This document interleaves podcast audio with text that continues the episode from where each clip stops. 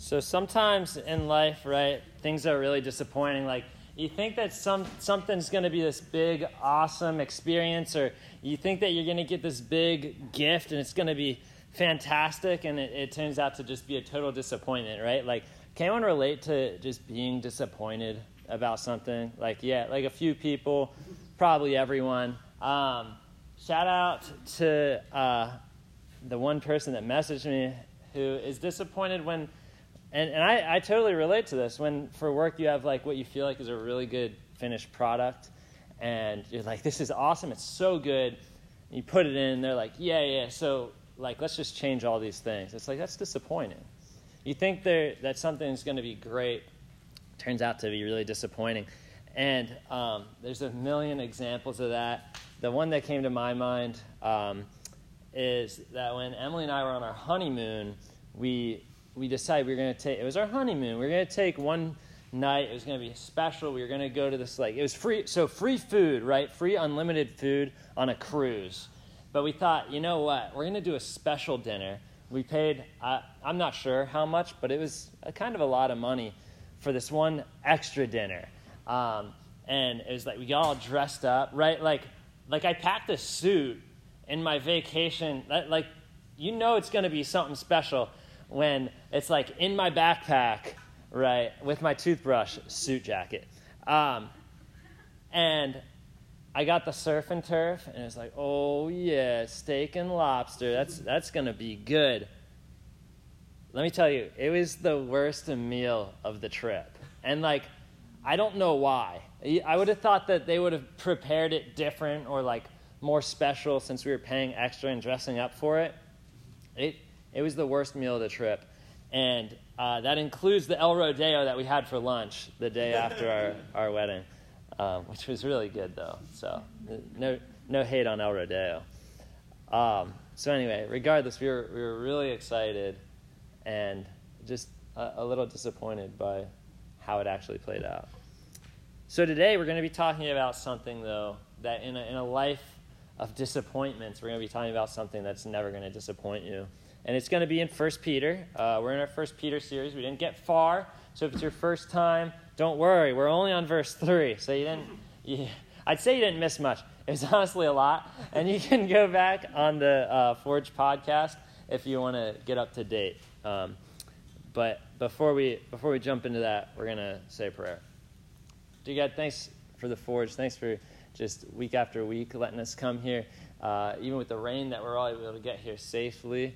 Um, I pray that as we open your word, uh, that, that we hear you, that you speak to us, that you make your gospel clear to us in a way that's understanding. I pray that, um, that you would speak through me, um, even through my failures and misunderstandings, that, that your message would be properly conveyed, that the Holy Spirit would be in work, would be working in us um, to help interpret your, your word.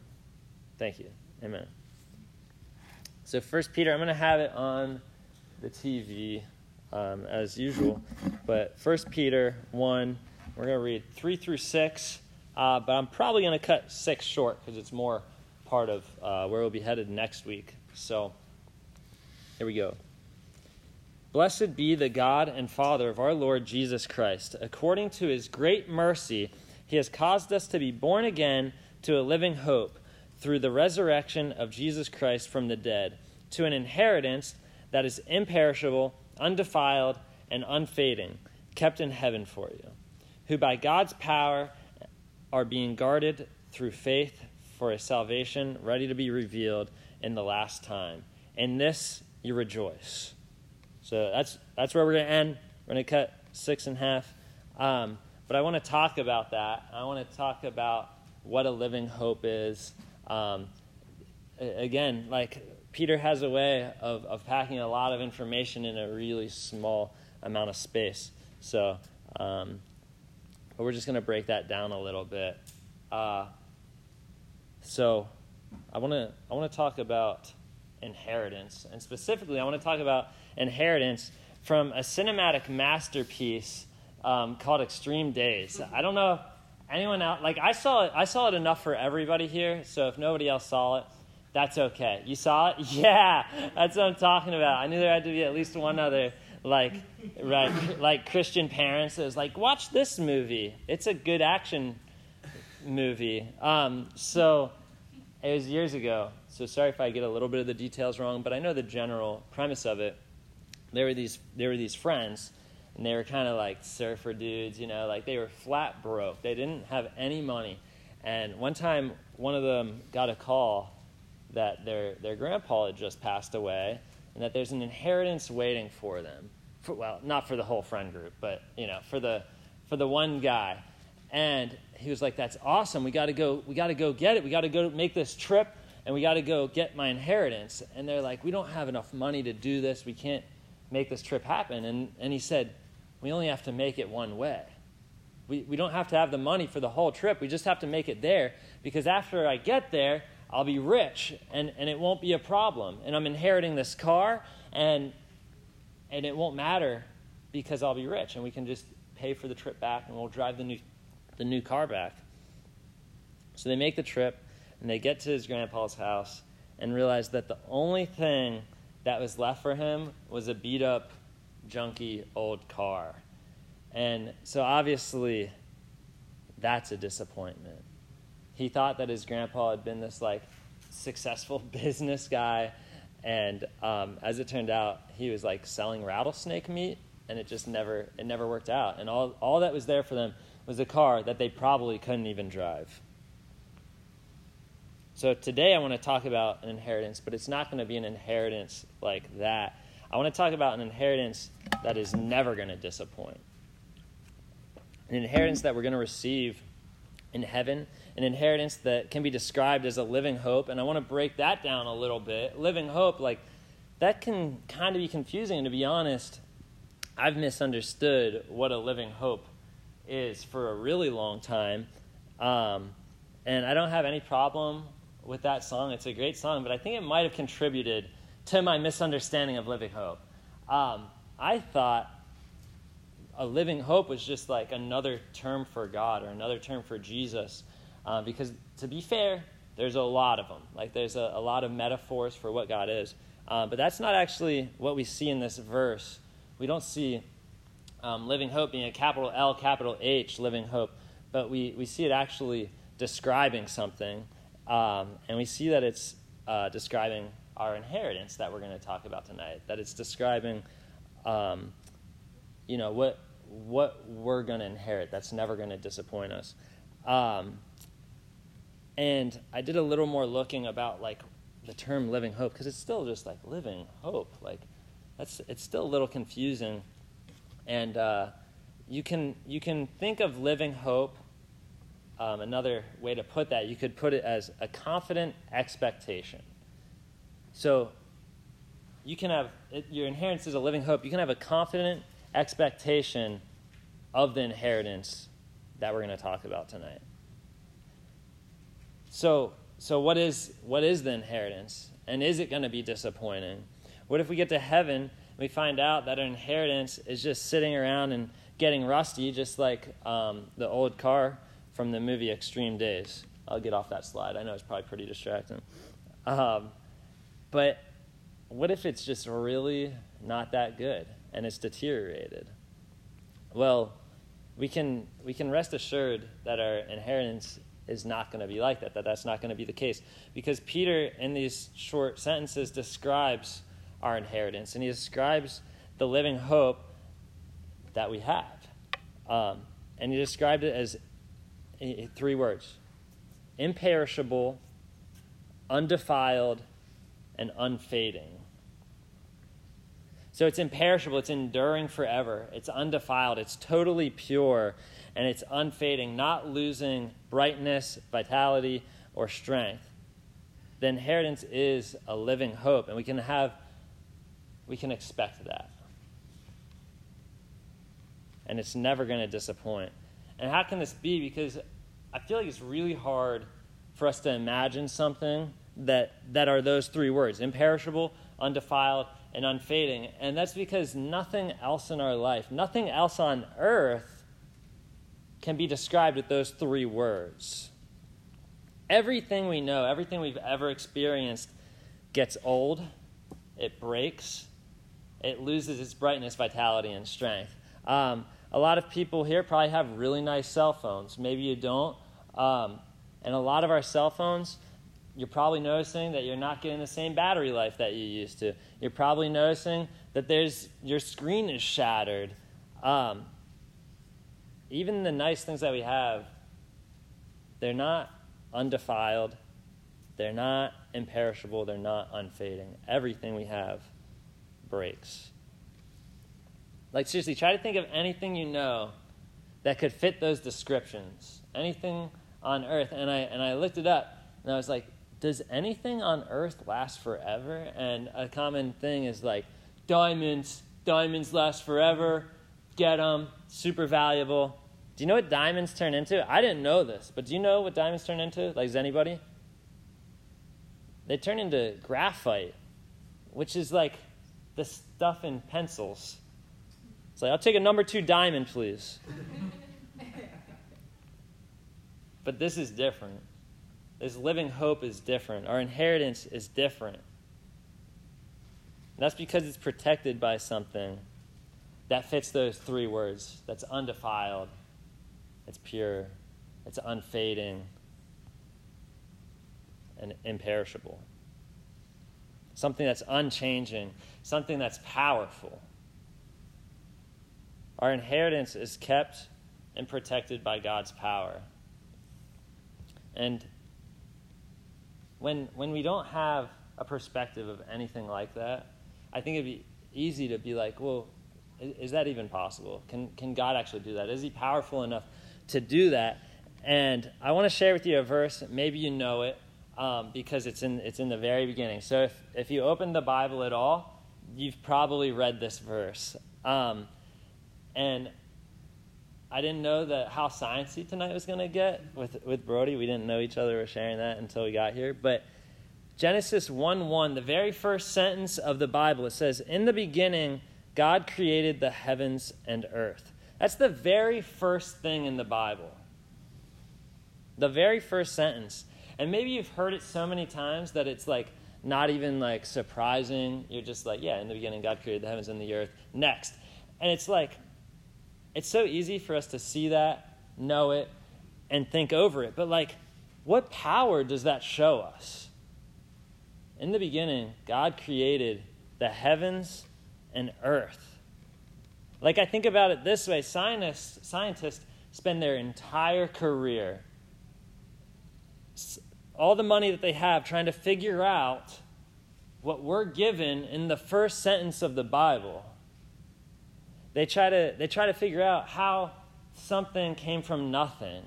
And they, they come up with all these theories, and, um, but, but they still don't understand how something came from nothing. And we get it right in the first sentence of our, of our book.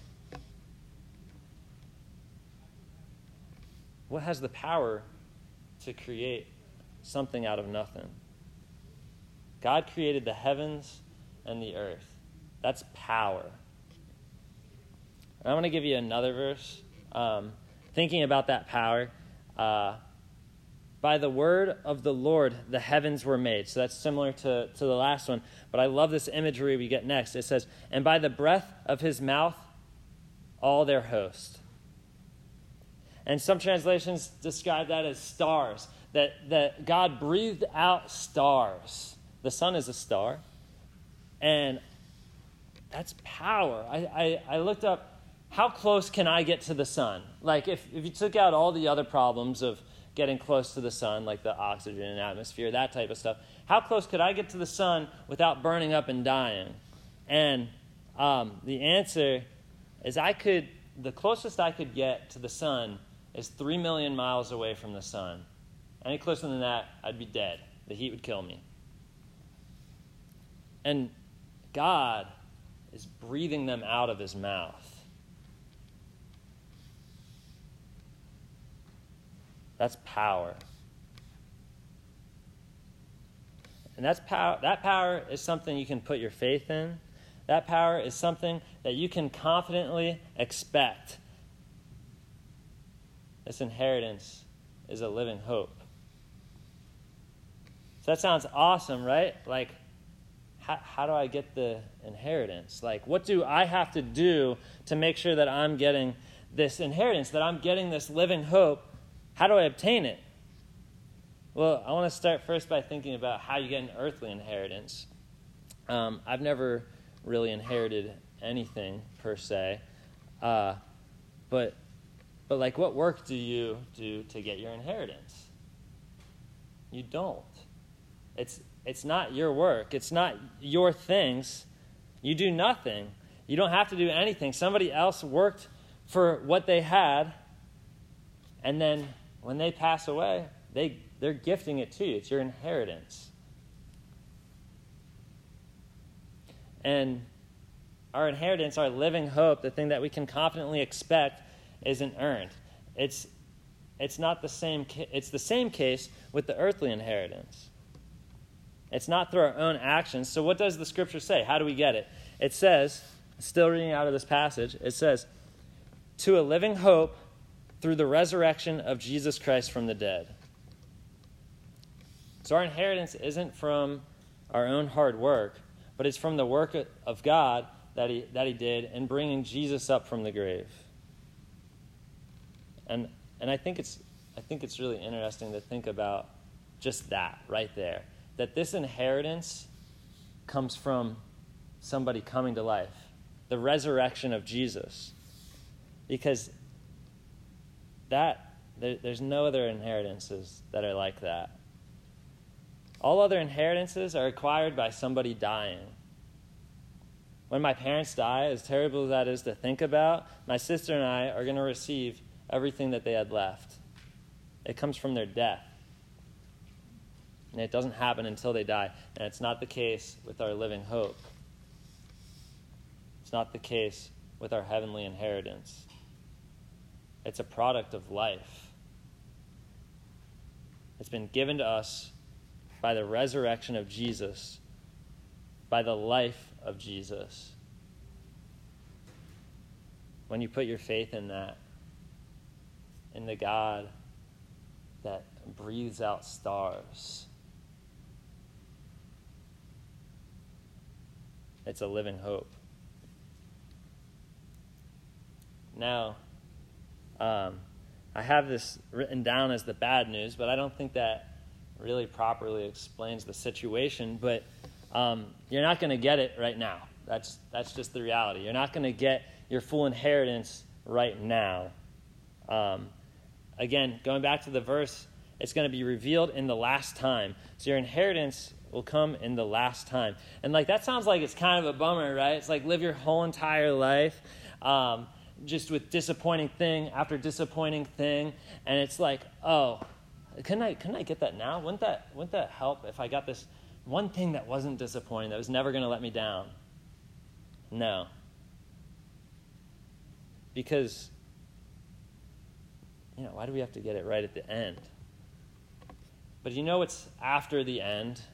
After you get your, your inheritance, do you know what comes after that? An eternity. All of eternity. To say that your life's over when your flesh dies is like saying that a caterpillar dies when it turns into a butterfly. It might not be a perfect metaphor, but that's really when their, when their life starts. That's when our gross, disgusting worm bodies turn into our eternal butterfly bodies. At the end, at the end, you'll get your inheritance, the living hope. And you can confidently expect that. Because it's not fading, it's not failing, it's not perishing, it's not turning into graphite. It's being protected and guarded by the power of God. You can look forward to that. On hard days, you can take courage in the eternal inheritance that you're going to receive through Jesus' resurrection. Put your faith in that. The inheritance is yours. So that's all I have for you guys today. In a second, we'll split up into small groups of three or four, And um, I just have one discussion question for you. Why do we value things on earth so much when our inheritance is in heaven?